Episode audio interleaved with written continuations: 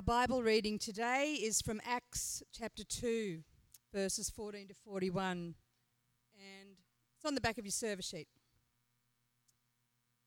Then Peter stood up with the eleven, raised his voice, and addressed the crowd. Fellow Jews and all of you who live in Jerusalem, let me explain this to you. Listen carefully to what I say. These people are not drunk, as you suppose. It's only nine in the morning. No, this is what was spoken by the prophet Joel. In the last days, God says, I will pour out my spirit on all people. Your sons and daughters will prophesy. Your young men will see visions. Your old men will dream dreams. Even, even on my servants, both men and women, I will pour out my spirit in those days, and they will prophesy. I will show wonders in the heavens above and signs on the earth below blood and fire and billows of smoke. The sun will be turned to darkness and the moon to blood before the coming of the great and glorious day of the Lord. And everyone who calls on the name of the Lord will be saved. Fellow Israelites, listen to this. Jesus of Nazareth was a man accredited by God to you by miracles, wonders, and signs which God did among you through him, as you yourselves know. This man was handed over to you by God's deliberate plan and foreknowledge, and you, with the help of wicked men, put him to death by nailing him to the cross. But God raised him from the dead, freeing him from the agony of death, because it was impossible for death to keep its hold on him. David said about him, I saw the Lord always before me. Because he is at my right hand, I will not be shaken. Therefore, my heart is glad, and my tongue rejoices. My body also will rest in hope, because you will not abandon me to the realm of the dead.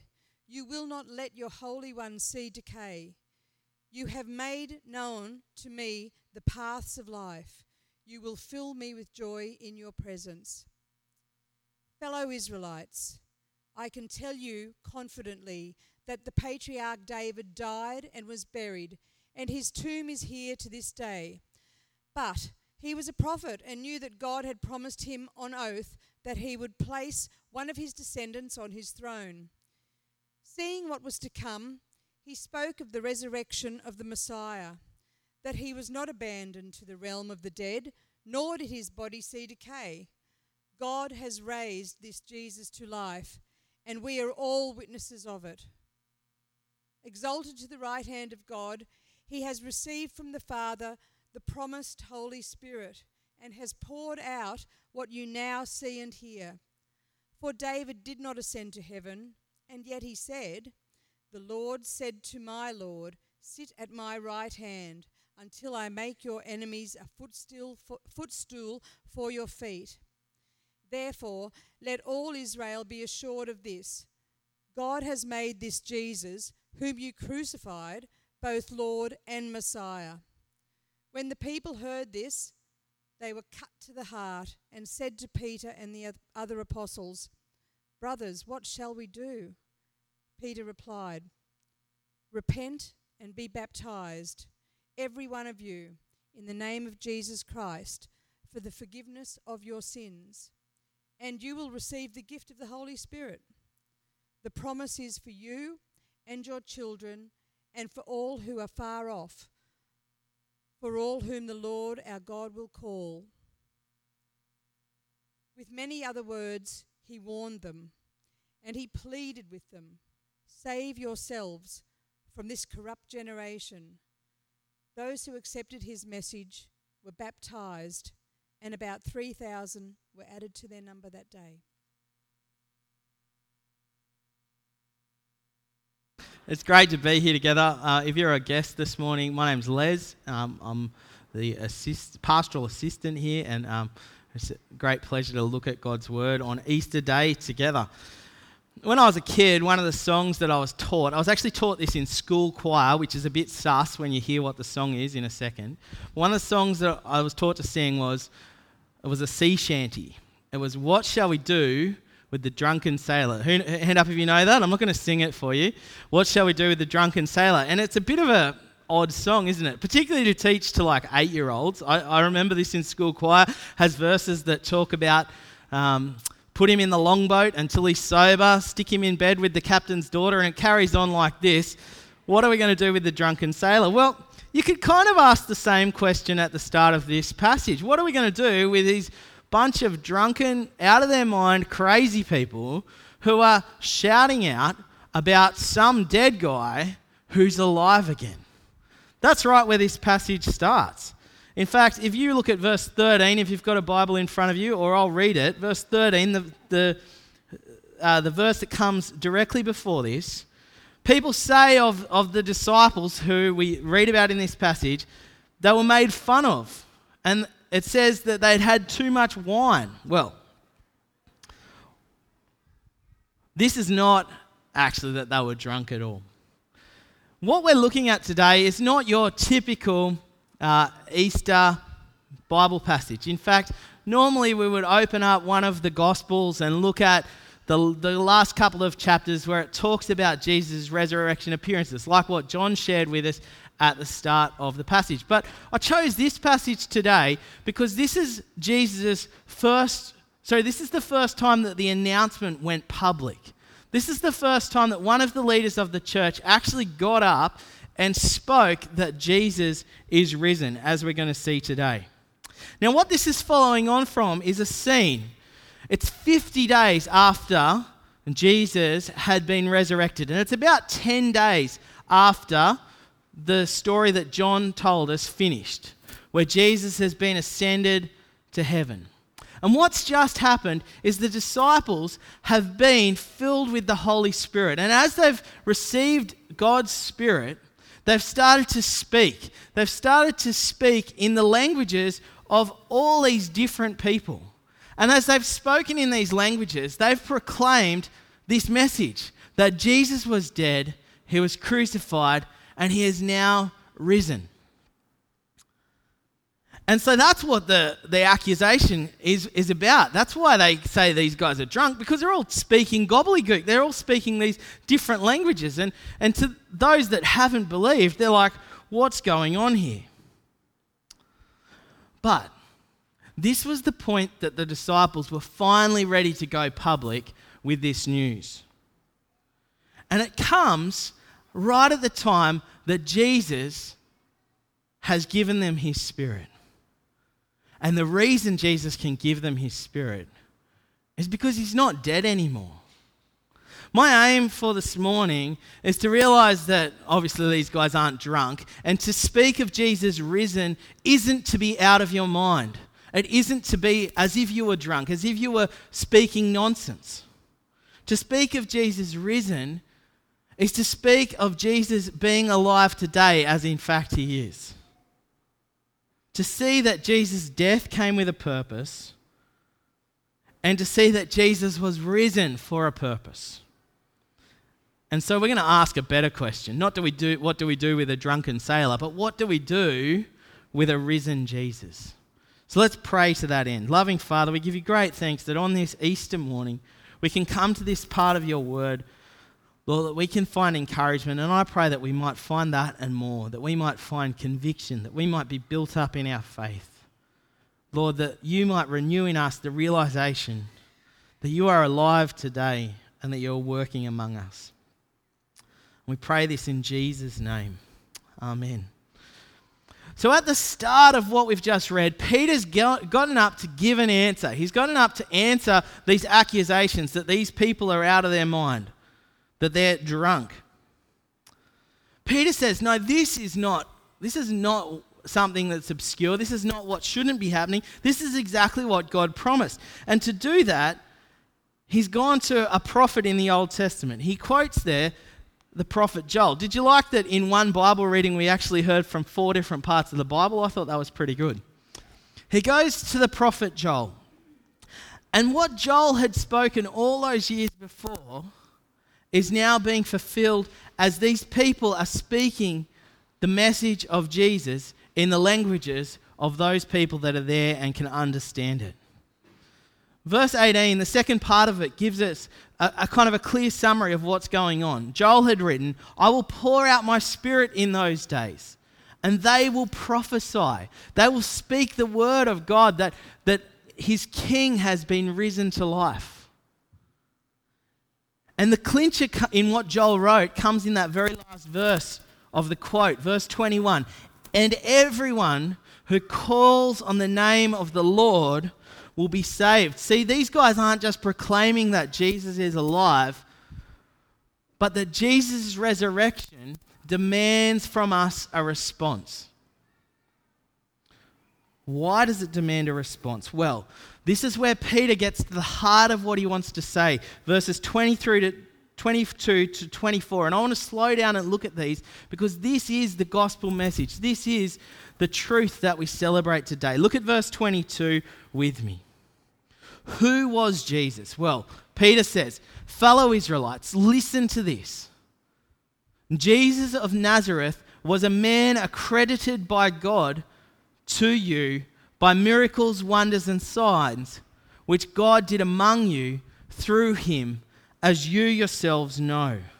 You saw him, Peter says. You were healed by him, maybe. You saw the miracles that he did. You heard him speak, you heard him teach. Jesus was God's very own son. He was accredited to you. There was no question over who this man was. And then, verse 23 this man was handed over to you by God, by God's deliberate plan and foreknowledge, and you, with the help of wicked men, put him to death by nailing him to the cross. Not only was Jesus God's son, but God gave him over to us. And what did we do with him? What does Peter say to the crowd? You killed him. You put him to death. Sure, the Romans did it with the help of wicked men. He allows that. But you are the ones that are responsible. His blood is on your hands. And that's true of all people. That is true of even you and I. His blood is on our hands. Why?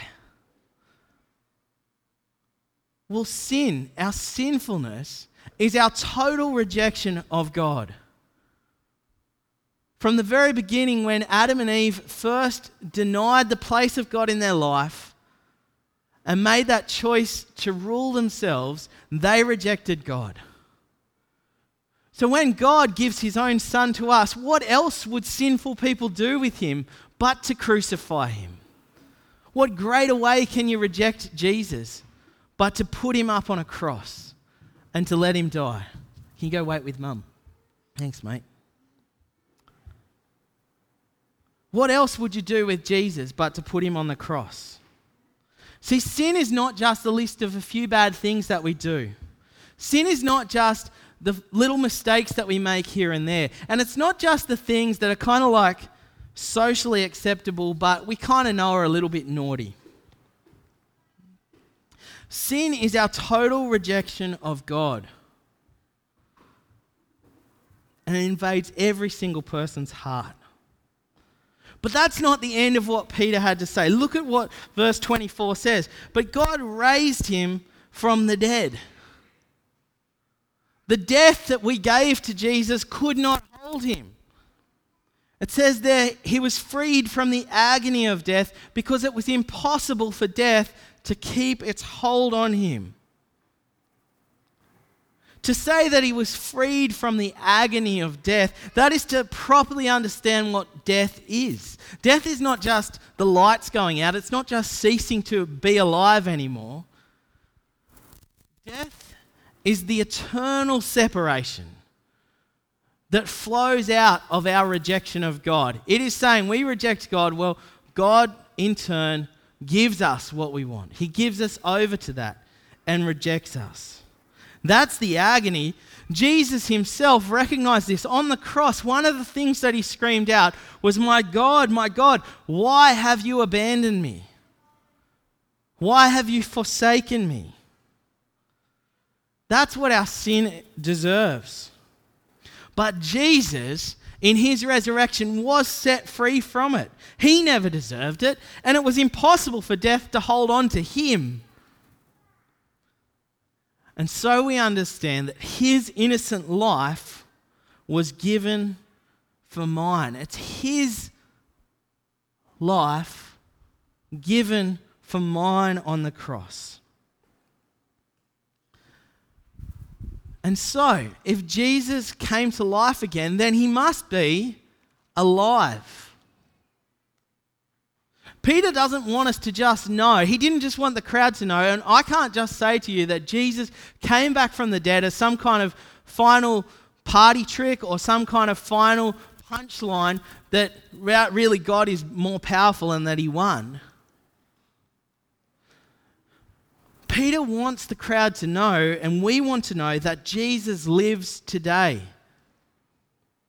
The Bible story of King David is where Peter goes next, and there's a good reason for it. David was a king. David was probably the biggest king in the Old Testament. He's the little guy that fought off the giant, if you know that story. But otherwise, he was made king over all of Israel and he ruled it. He was by no means perfect. But in his rule, God promised that someone on his throne would endure forever.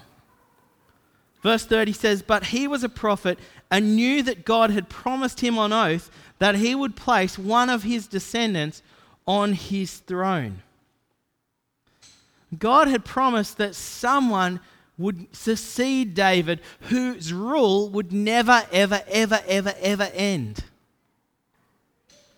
Now we know that it's not David. Peter makes that point pretty clearly. He said, David, his tomb's in this city. You can go there and visit it if you want. Buy a souvenir for me. I don't really care because David died and never came back to life. But this Jesus, who we crucified, lives right now.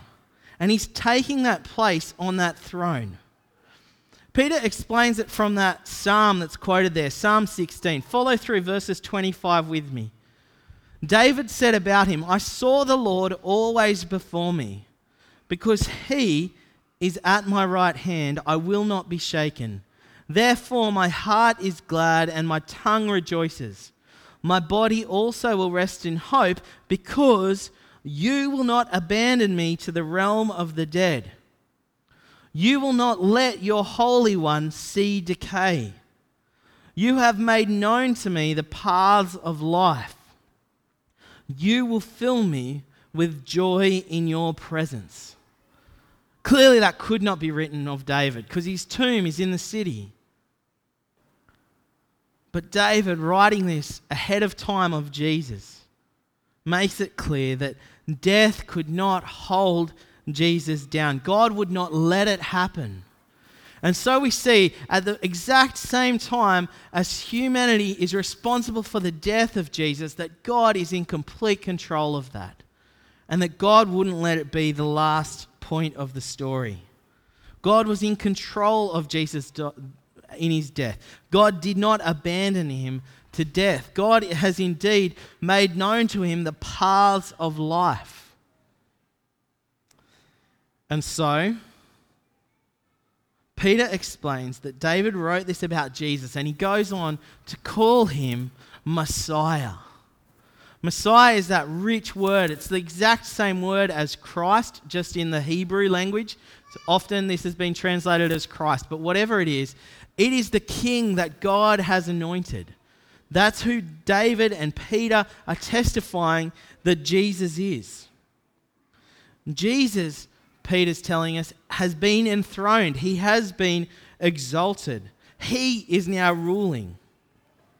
And that explains exactly what precedes this, why the Spirit is doing this thing through the believers, because Jesus has given them His Spirit, and He can give them His Spirit because He lives. Because Jesus lives, He has commenced ruling as King, and it hasn't stopped to this very day. Look at verse 36. Therefore, let all Israel be assured of this that God has made this Jesus, whom you crucified, both Lord and Messiah. the question has changed as we read on here. When the people heard this, they were cut to the heart. They weren't thinking these guys were drunk anymore. These they are now cut to their heart as Peter has explained to them what Jesus is, who Jesus is. They are cut to the heart and they plead with Peter and the other apostles, Brothers, what shall we do? The people at this news were cut to the heart. And to be cut to the heart means to realize in your very own being, in your very own person, that this news is personal to each one of us. That indeed our sins held him there, but that he is risen and he now calls on our life to respond. Now, the thing about being cut to the heart is that it can bring a great relief to us. This means that there is now no shame in being honest before God. We've got nothing to hide from God. We, you know, we're sinful. We crucified his very own son. We've got nothing to hide. We've got nowhere to hide. But he has re- resurrected his son for us. We may feel guilt, but we too are set free from, free from that. Maybe at times we'll feel too proud to admit it. We'll feel like, oh, if I really believe that, then I'm going to have to call myself a Christian and I'm going to have to suffer the stigma of that. I'm going to have to be called one of the crazies. Like these guys were at the start. Oh, you bunch of drunks, you're talking nonsense. Even worse than that now. Christianity isn't just a fool's game anymore, it's actually considered offensive in our society. Don't you go talking to me about what you call sin or what, what your Jesus did or your fairy in the sky. It's actually offensive in our society today. But that shouldn't worry any of us because it's true. Because he really is risen and he is risen and he is more powerful than any of that.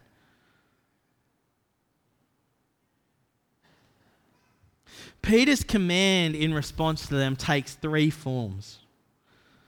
He says, Repent, be baptized in the name of Jesus, and receive God's Spirit into your own life. Let me explain what each of those things mean.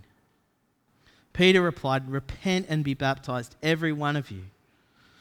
To repent is to take that turn where we turn our back on sin, when we're, we're not caught up in our shame and we can admit it and we realize it for what it is and we turn our back on it. It's that change of, of mind. It's not about changing our actions. It's not about getting ourselves cleaned up, ready for God to accept us. It's that change of mind to say, God, you're right. Sin is wrong, and I turn my back on that.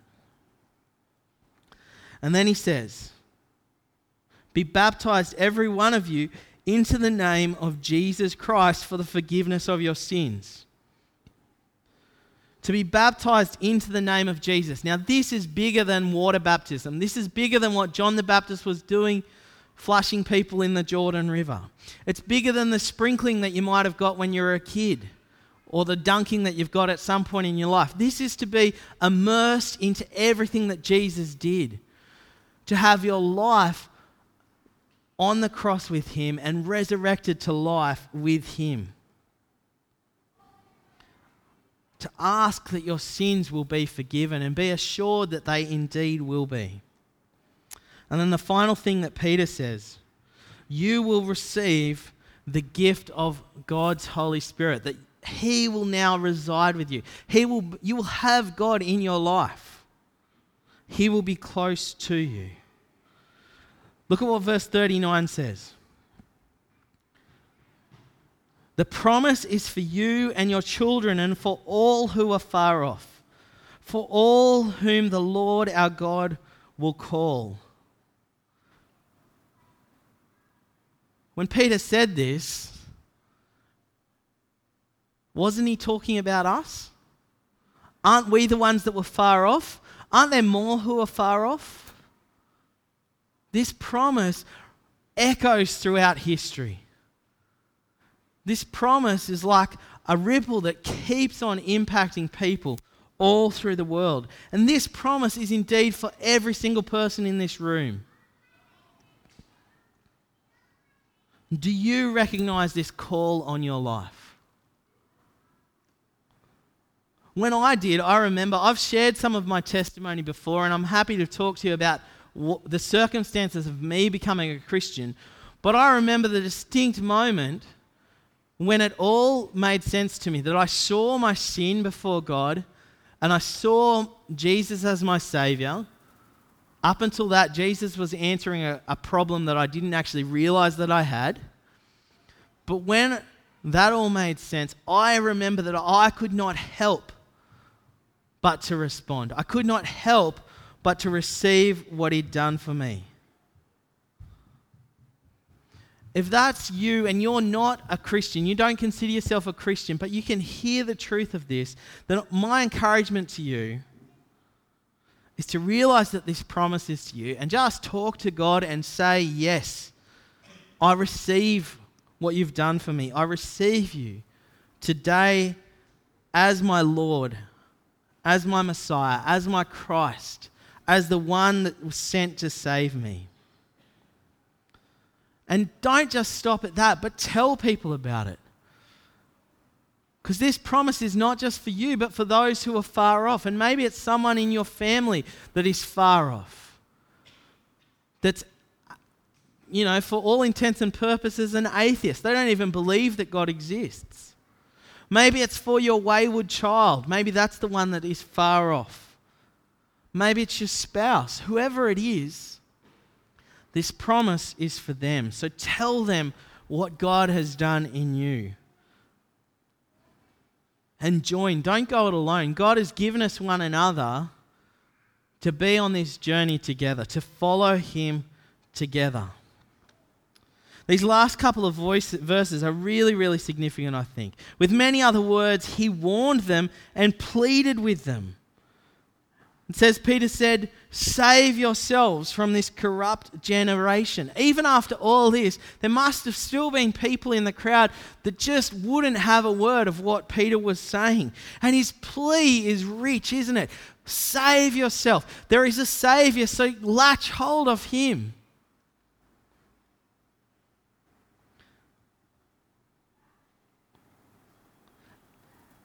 It finishes by telling us that those who accepted his message were baptized, and about 3,000 were added to their number that day. Many, many people believed. And they were baptized with that symbol of water and of washing, being washed clean. How could 3,000 people all of a sudden say they believed in the man that they saw publicly humiliated on a cross? How could that happen unless Jesus himself is alive? Unless Jesus himself, by his Spirit, was working in that crowd. When the Spirit is proclaiming through them this resurrected Jesus, Jesus himself is at work in his people. I didn't just choose this passage this morning because it's the first time someone got up publicly and said, Jesus is risen. The, reason, the second reason, and a further reason why I chose this passage, is because I want us to remember and I want us to realize that the resurrection of Jesus is not just something we commemorate as something that has happened. I want us to remember that this was not the end of Jesus' life, but this is just the beginning of what Jesus has begun to do and is still doing to this very day in our world. This was not the end of the story. This is the beginning of the story. And it's a story that's still playing out in your life today. And it's playing out in the lives of anyone that will share it with. If you're a Christian, never forget that Jesus is alive. That you have relationship with him this very day. And if you're not a Christian, If you've come along to church because someone's dragged you here because it's Easter, or just because you were curious because it's Easter, Jesus is alive. And like Joel prophesied, everyone who calls on his name will be saved. And because he's alive, you've got someone that you need to answer to. And we'd love to help you do that. Let's pray together. Loving Father, we give you great thanks. Not just for the boldness of these men, and not just for the outpouring of your Spirit, but Lord, we thank you that in Jesus coming to life, Lord, that sin has been dealt with, that the punishment has been served, and there's new life beyond it. Lord, thank you for being in control over the death of Jesus. And thank you that while it happened at the hands of wicked men, that you used it to achieve for us what we could never, ever, ever do for ourselves. Father, Lord, let us know the richness of that and let us come to you as our risen Saviour. Lord, teach us to cling tighter and tighter to what you've brought us. And teach us, Father, to hold it out. Hold it out to anyone and everyone that is around us. Lord, we thank you that by calling on your name we might be saved. Lord, we ask that that promise to us and to our children and to those who are far off light, Lord, might continue to spread. Lord, that it might continue to ring out and be true, and that people would know you because you are indeed alive for us to know. We pray this in Jesus' name. Amen.